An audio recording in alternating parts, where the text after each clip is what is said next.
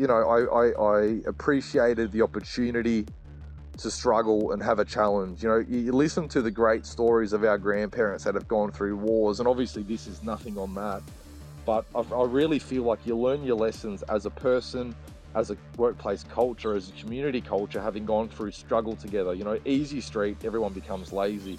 Today on Dirty Linen, we are heading to Albury-Wodonga, the New South Wales-Victorian border, which Premier Daniel Andrews and New South Wales Premier Gladys Berejiklian have just announced will be opened on November twenty-third. That is so exciting. It's felt so weird as a Victorian, well, as a Melburnian, first of all, to not be able to go beyond five K at the moment, not beyond twenty-five K. And uh, even after that is loosened, uh, my leash will still not let me get over the New South Wales border. But I'm excited to think that that is going to change. To talk about this and other matters, we are checking in with Jacob Wolke. Jacob owns Cycle Station, which is a bike store um, and also a cafe, but he does so much more as well. He's a farmer, he's opening a butcher. And Jake, I'm just so excited to have you on the show. Thanks for coming along to have a chat. Yeah, thanks for having me, Danny. Always ready to talk. Yeah, good. Well, that's what we love on this podcast. It's all about the chat. Uh, so um, let's start with the reopening of the border. Tell me what it's been like to have that border closed and how you're feeling about it reopening. Look, it's been such a long journey over the last few months that we've settled into so many different stages of new normal. So, you know, going going right back to the start when we didn't even know if we were going to be allowed to stay open, and, and thankfully we were. Like, we're very grateful that we were allowed to trade, albeit in a limited capacity, you know, takeaway only, um, you know, obviously no dine-in, and, and everything was, was heavily restricted, but just so thankful that we're able to keep going in some capacity. To think about all the different versions of bubble extensions and lockdowns and rules, and then the two different borders, having Albury-Wodonga having different sets of rules, to all the way to there's finally like a finish point, like a goalpost in sight.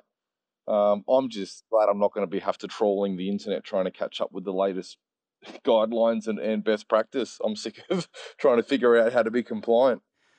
You know, it, it's such a good point that you raise. I mean, it, the rules are one thing, but finding out the rules and working out how to apply them, and I guess also reading into the rules, like, well, what do they mean by this? What do they actually, what's, what do they want us to do here? I mean, it's, I think you, you sort of realize over and over again that our society obviously is not set up for a pandemic and the, and the restrictions that go with it, but it is exhausting to to just keep, uh, yeah, keep dealing with all the different things we've needed to deal with, isn't it? Yeah, absolutely. One of the most taxing things for me through the whole process has been trying to, um, you know, keep my workforce um, informed, and staff coming to work. You know, maybe ScoMo or Dan Andrews has a comment on the six p.m. news, and we're all turning up to work the next day. Or I'm getting messages on Facebook from my staff that night going, "Well, what are we doing? What's the rules?" And I'm thinking, "Well, you just watched the same press release I did." Like, you know, there's this there's this perception from Um, you know, just to society, I guess, whether it be customers or staff, that business owners have some sort of uh, direct line to the government where we get all this crystal clear information. But all of our all of our info has come from, you know, second party news sources. Nothing, all the information that was actually released on government websites was generally notoriously late, extremely uh, vague, and, and hard to find. And and when we did actually have some clarification on things like the border crossing in Albury-Wodonga, obviously we're twin cities either side of the Murray River, and I had a lot of staff on, on each side of the border. And when they actually did release a clear way to get your border permit to cross to come to work, the website kept crashing for, you know, two or three days. So when the government actually does come up with the info, it just doesn't work anyway. That is, yeah, so strange. I mean, even to see photos of, or yeah, images of the signage, you know, no entry to New South Wales, big fines. Like, it's so, it just doesn't feel like our Australia, does it? No, it's very bizarre. And having staff that want to come to work and cannot come to work, like, that has to be one of the most, I guess, like, demoralizing um, situations for people. You know, I had staff that took themselves Uh, they basically resigned because they couldn't get to work. They were stuck over in the wrong postcode in Victoria, and we're in the, we're on the Albury side, New South Wales side. They couldn't get to work. There was no light at the end of the tunnel. There was no communication as to when they will be able to get to work. So they resigned and hopped onto JobSeeker and started looking for a job on that side of the border. Oh, that's um, terrible. You know, like that's a really, it's a really tough thing for people to do, but um, just quietly, we've hired them all back now, so we're ready to go. Shouldn't keep that one quiet. Should be shouting that from the rooftops. That's awesome. That's well, really I don't know. Good. I don't know. Are we allowed to? Are we allowed to give people separation certificates to put them on job seeker and then rehire them later? I don't know. You just got to play by the government's rules, I guess.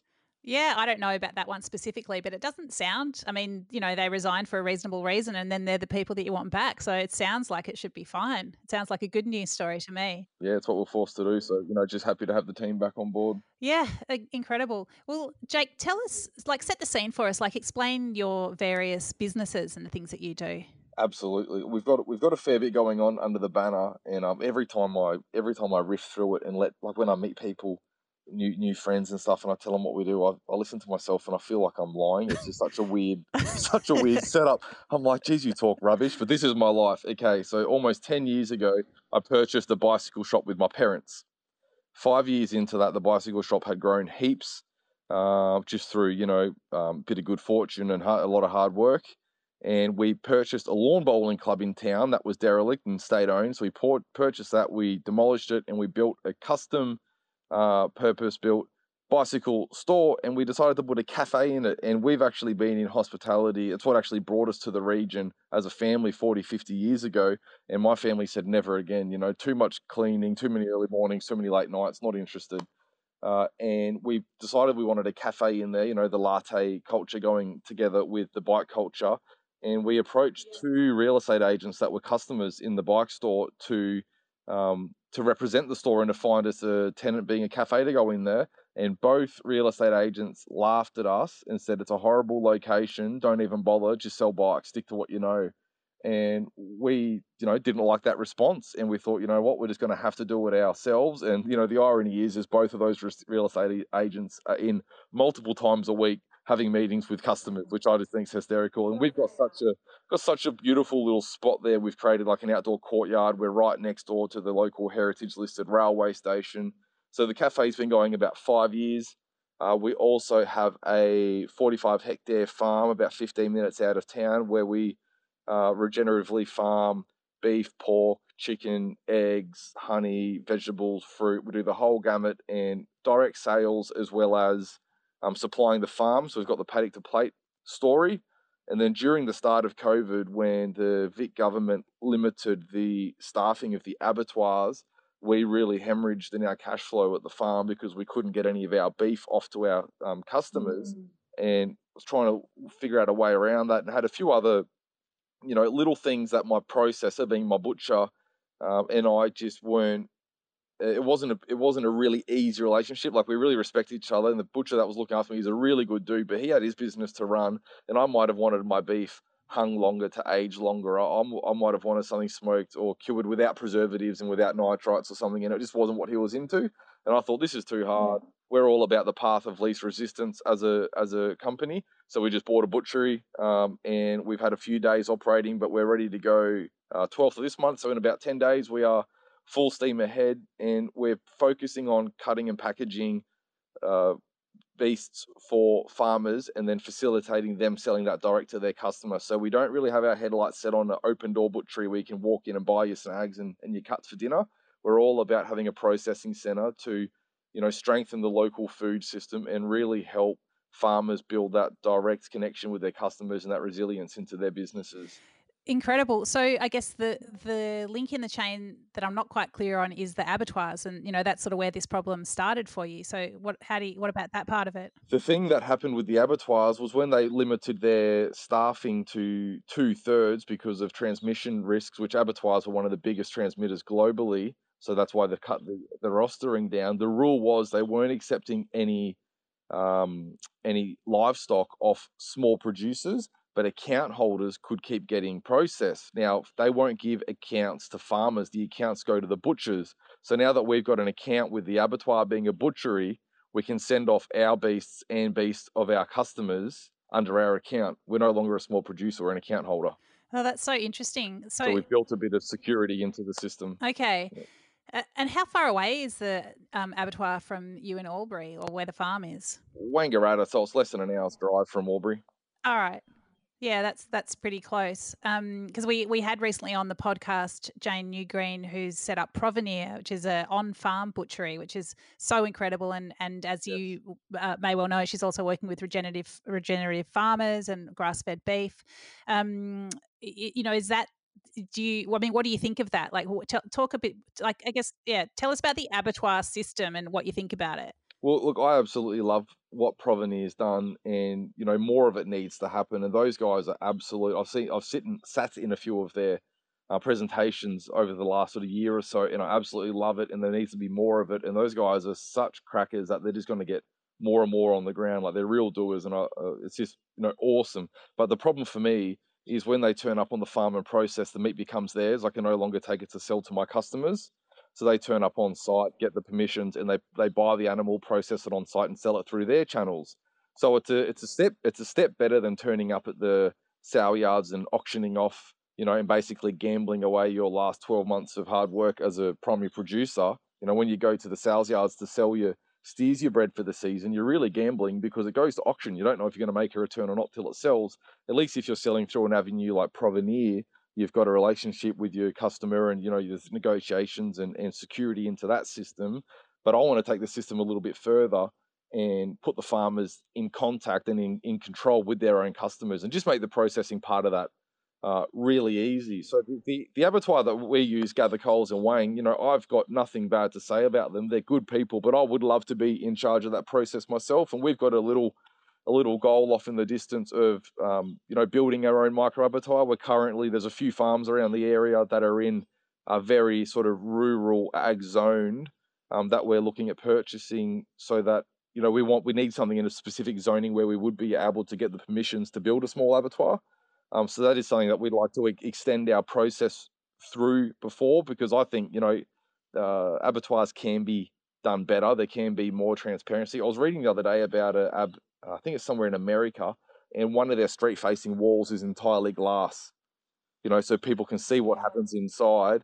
And that's the sort of stuff I like. Be, be, you know, run your business in a way that there's nothing to hide. I love that. So that's sort of, you know, that's off. We're not big planners. We sort of just do things as, as they happen. Take take advantage of opportunities. But that is that is a little goal off in the off in the distance that I'd love to be able to, you know, do, because we don't have many options as producers in the area. We've got the Wang abattoir, and apart from that, you have to go basically all the way to Melbourne or all the way to Sydney to get your beef done. And you know, the, the food case has become completely unrealistic.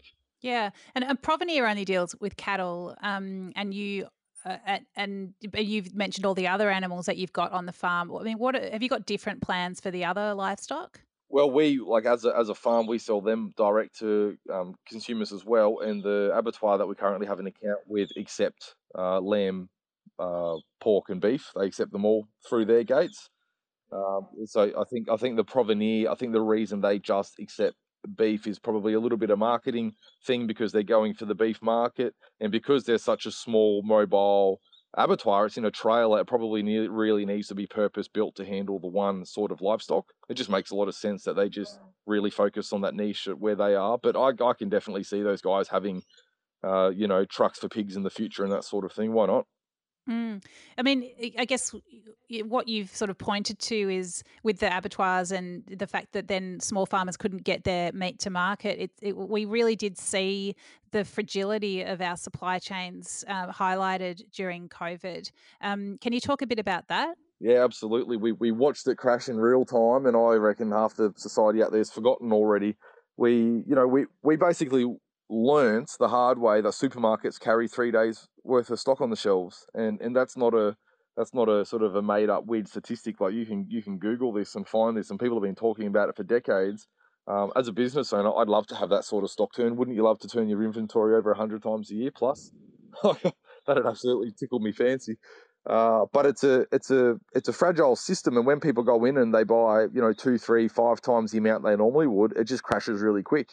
And that's why, as a direct sales unit, what we try to talk to our customers about doing is buying a half a pig or a quarter of a cow or a whole lamb, and letting us break it down and package it in a way that they can deep freeze it and have a have a year's worth of meat in their uh, freezer. You know, from the start of the pandemic, uh, basically all the way to now. I've been in the supermarket twice personally, and that was just to get nappies. I've got a three-year-old son and my wife's um, due in about three weeks. It's just to get nappies because we have a we, we have a larder at home. You know, we have a pantry with bulk rice and bulk wheat, and we're not we're not preppers. We just hate going to supermarkets, and we love cooking. We cook a lot. We cook a lot of things from scratch, and you just need to have that stuff at home. You know, we've got freezers full of um, cubed up bone broth and all sorts of good stuff to get through. we're, we were ready for a pandemic in that sense. I was trying to educate the customers. You know, you can't rely on Safeway. If if something like this happens, um, all the Scotch fillet's going to be sold out in four hours flat, and you know, what are you going to do then? Whereas the alternative is you could support your neighbour.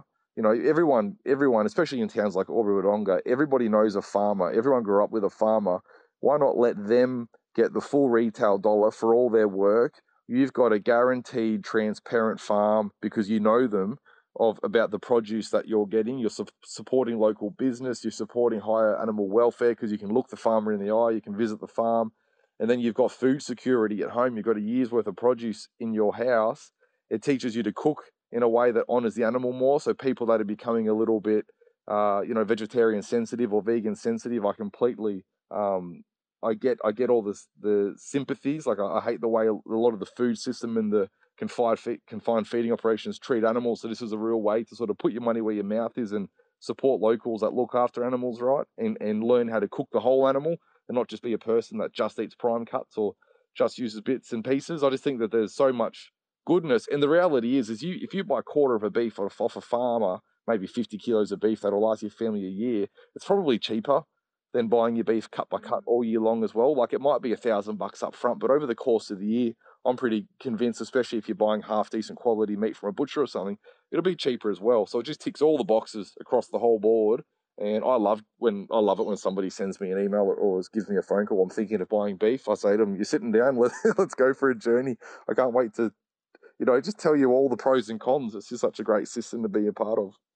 Yeah, that's so lovely. I mean, you, you, I guess the st the stories you're telling, they do uh, relate so much to community and to country communities. Can you talk about the, how community has has played out in Albury-Wodonga with all the various things that you've you've been through? Uh, what's been what what have you noticed is really strong, and what's what's a little bit um, in trouble?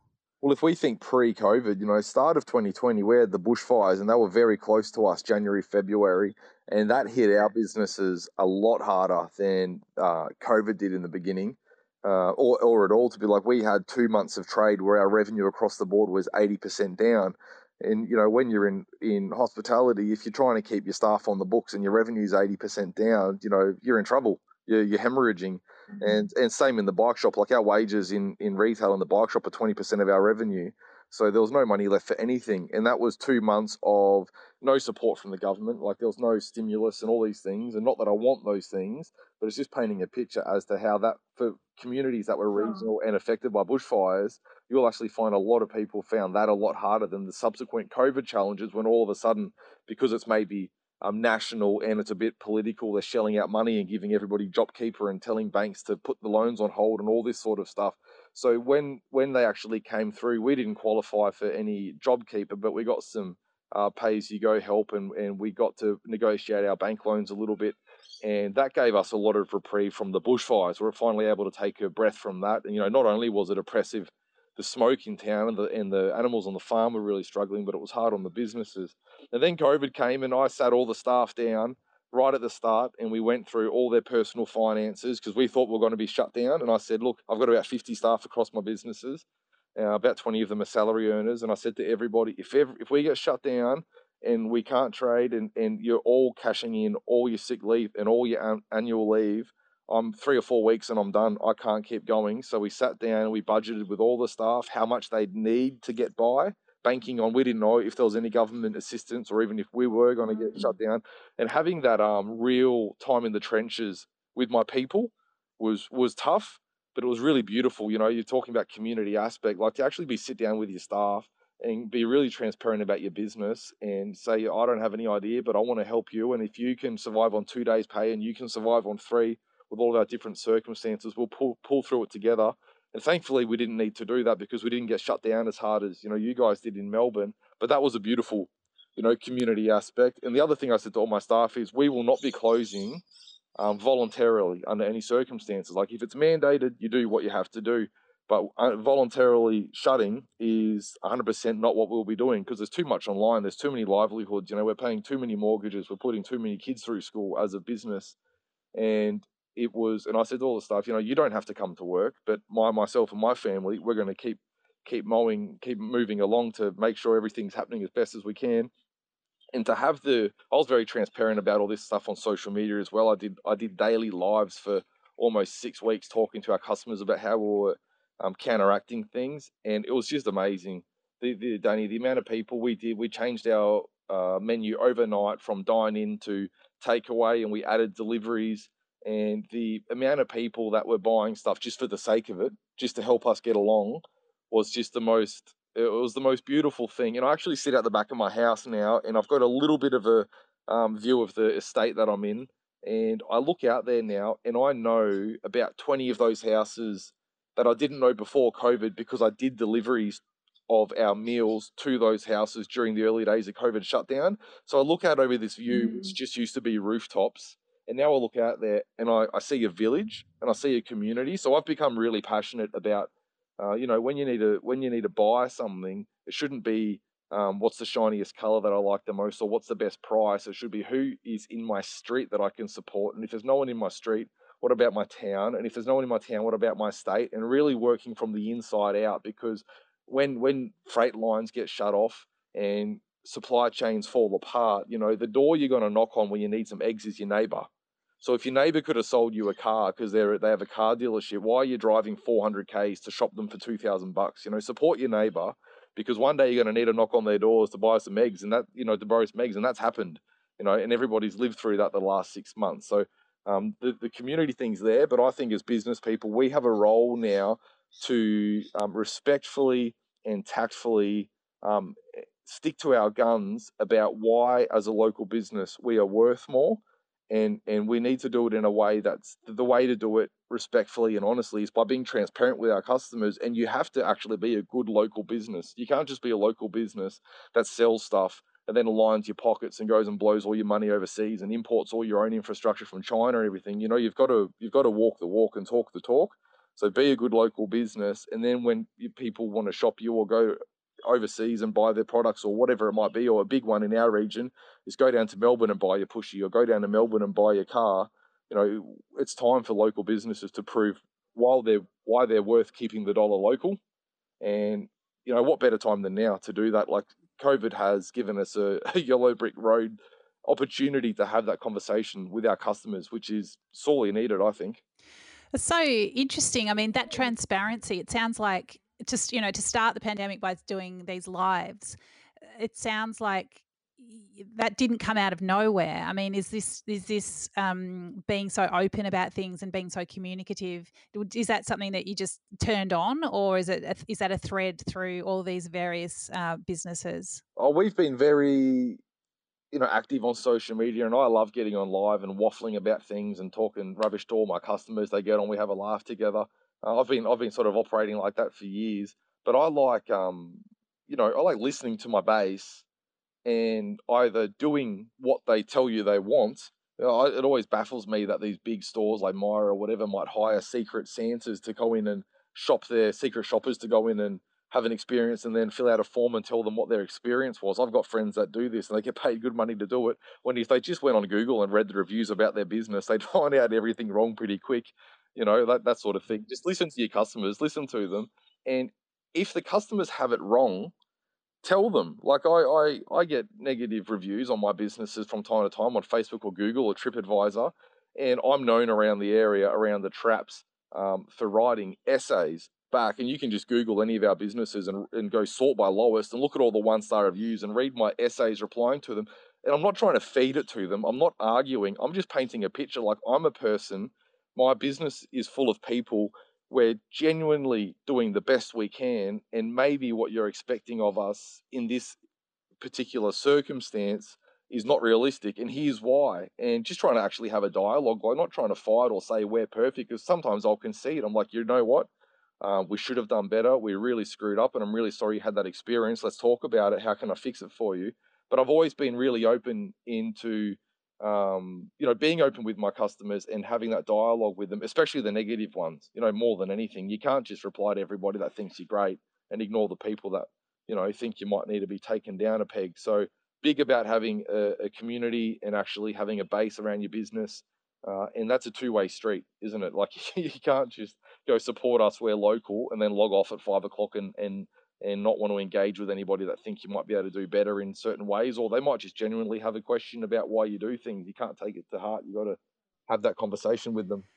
Uh, so in the context of this, you know, rich web of community connection that you established and fostered during the um, the lockdowns, how did this closed border play into that? How did you negotiate the fact that you couldn't be with a whole bunch of people that probably wanted to get to you and perhaps that you wanted to get to as well? Well, the closed border thing happened in a few different stages. So right right at the start when they shut it down, they introduced the uh, a border bubble, which was a, you know, just basically a few postcodes really close to themselves. And if you had a certain job and you, you and you could fill out a pass and you could get across back and forward.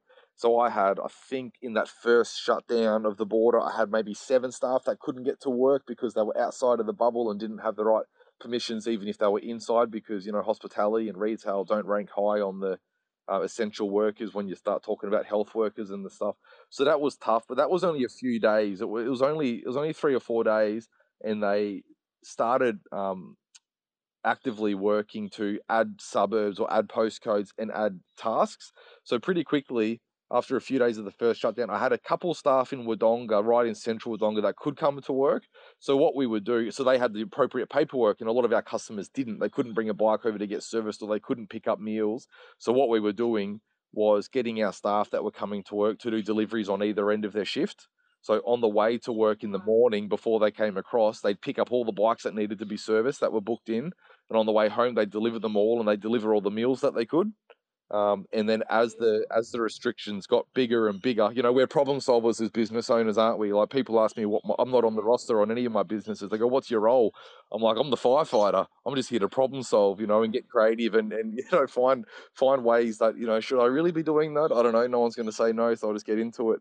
So that was the way. So as it got restricted, more uh, uh, less restricted, and and the suburbs opened up, we just did more and more of that, sending staff over, doing deliveries. I was doing a heap of them myself, since I don't really have a, a, a roster per se. I was one of the more flexible ones to be able to deliver all the home-cooked frozen meals we were doing, and, and do bikes and deliver beef and all sorts of crazy stuff, which was fun. It was actually fun being able to do a live and say, we got these new meals, and then orders come in, and then, you know, four or five hours later, I'm delivering them, and they're like, oh, I've appreciated your video. And when people say stuff to me like that, I look at them, and first thing that I, comes to my head is, what video? It takes me a second to sort of cotton on what they're talking about. I'm like, what are you talking Oh, that video, thanks. Yeah, appreciate you watching. You know, people actually watch those. What are you talking about? I love it. Uh, were you scared at any time about um, about the virus escaping from Melbourne and hitting you in Albury-Wodonga? No, not really, because I knew, you know, the if we would have qualified to for JobKeeper and all of a sudden got all these sort of unspoken concessions, like all of it, if you shut down, and I'm really not trying to make light of people that have shut down, because I would much have preferred to have stayed open like we've had. But if that would have happened, um, especially on the back of the fire, like, it would have almost been nice to have taken a breath. Um, and we've got, we've got so many different things. Like, we hang our hats in so many different industries that we would have made do, you know, we're, we're fighters. We would have got in there and made do, but I really am glad that we were able to keep trading, because it was obviously the, the easier, um, path for us. But I, I was pretty confident that we were going to stay open, uh, the whole time. And it sounds a little bit, um, perverted almost, but I almost, you know, I, I, I appreciated the opportunity to struggle and have a challenge. You know, you listen to the great stories of our grandparents that have gone through wars, and obviously this is nothing on that, but I've, I really feel like you learn your lessons as a person, as a workplace culture, as a community culture, having gone through struggle together. You know, easy street, everyone becomes lazy. So when it first happened, that's when I was sitting down with the staff, we're balancing the books and organising everybody. I was sort of dressing it up as, you know, guys, this is a real opportunity for us to show each other what we're made of. And I had a few staff flake. I had a few quit early on. They just had nervous breakdowns and went home and, you know, couldn't handle it. which is fine. That's, you do you and we'll do us. But I was, I was sort of a little bit, you know, the, the appetite was excited about really being able to prove our worth. We have competitors in town. And, you know, one of the things that I think cuts us above the competitors is, um, you know, we'll work. We will outdo it. I've, we had a bike shop closed years ago in town, and I, I, as soon as they announced they were closing, I went and I hired all their staff. And I remember sitting down with one of them at dinner maybe a year later, and there was a new store opening in town again. And he goes, "Are you worried about them?" I said, "No." And he goes, "Why not?" I said, "I'll outwork them." And I just remember he looked me in the eye, and he just held my gaze for four or five seconds, and he goes, "I know, I believe you. You know, we're we're doing it together. You know, I'm just, you know, there's twenty-four hours in a day. Yeah. Pick one. You can always get stuff done, and there's there's no job too little or no task too big. You just need to get after it." So it's something else that makes me think about, you know, out what riffing off what our grandparents went through. I, I recently read a book by an author, James uh, Rebanks. I hope I said his name right. And it's a it's The Good Life as a Shepherd or something. I butchered the title. But it, the, the Shepherd's oh, Life or something. Yes. And I, I, he's a beautiful author, and I really enjoy listening and yeah. reading his books. I've just actually bought his latest one. Um, and he mentioned there's a, there's a passage in that where he talks about talking to the old farmers, as he was, so he's maybe in his forties now. When he was a young man walking on the working on the farm, he's talking to the grandfather generation, and these were guys that were around during the First World War, and they were reminiscing about the price of their meat during the First World War, because it meant that the English um, citizens could no longer buy the Spanish and French and Italian produce. It made them buy local. So they were, so they had a good trade in their farms. And I thought, how sad is that? We learned that lesson in World War One. You know that that when a war happens, you no longer can you go and have all these exotic, frivolous things. Isn't it funny that things are always exotic when they're from further away, but the things next door are never exotic? That does my head in.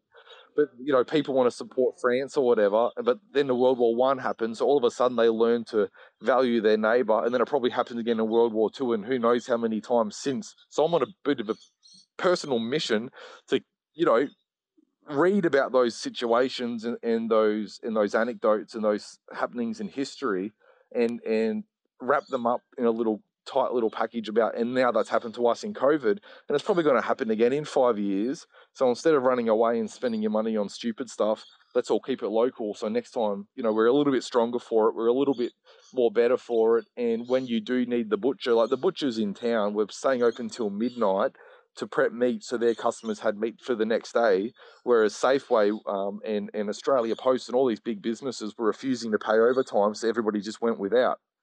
You know, so who who's more valuable in that situation? So we need to think about these situations where local um, community and local business and local people really prove their worth, and remember them, and we need to articulate them when we're talking to our customers, and, you know, sort of wrap them up in this community package, and this is why we're all better together, guys, and let's go on. And then you actually, you know, I just think there's something beautiful about knowing the person you buy stuff off to.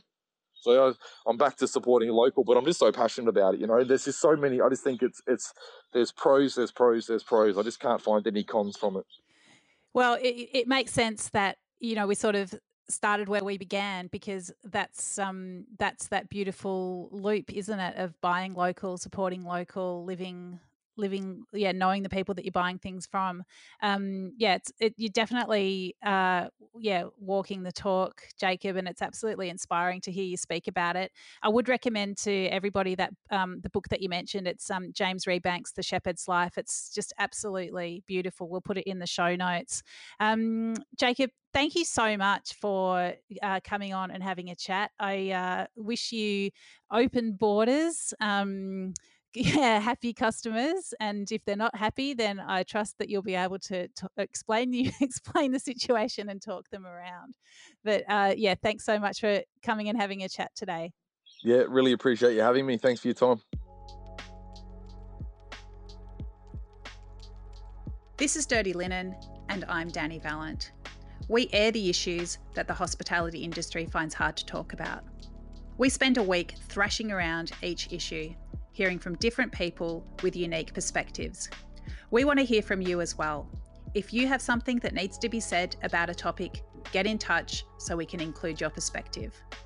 Contact us at dirty linen at deep in the weeds dot com dot a u or hit us up on Insta at Dirty Linen Podcast. We can't wait to hear from you. This is a Deep in the Weeds production.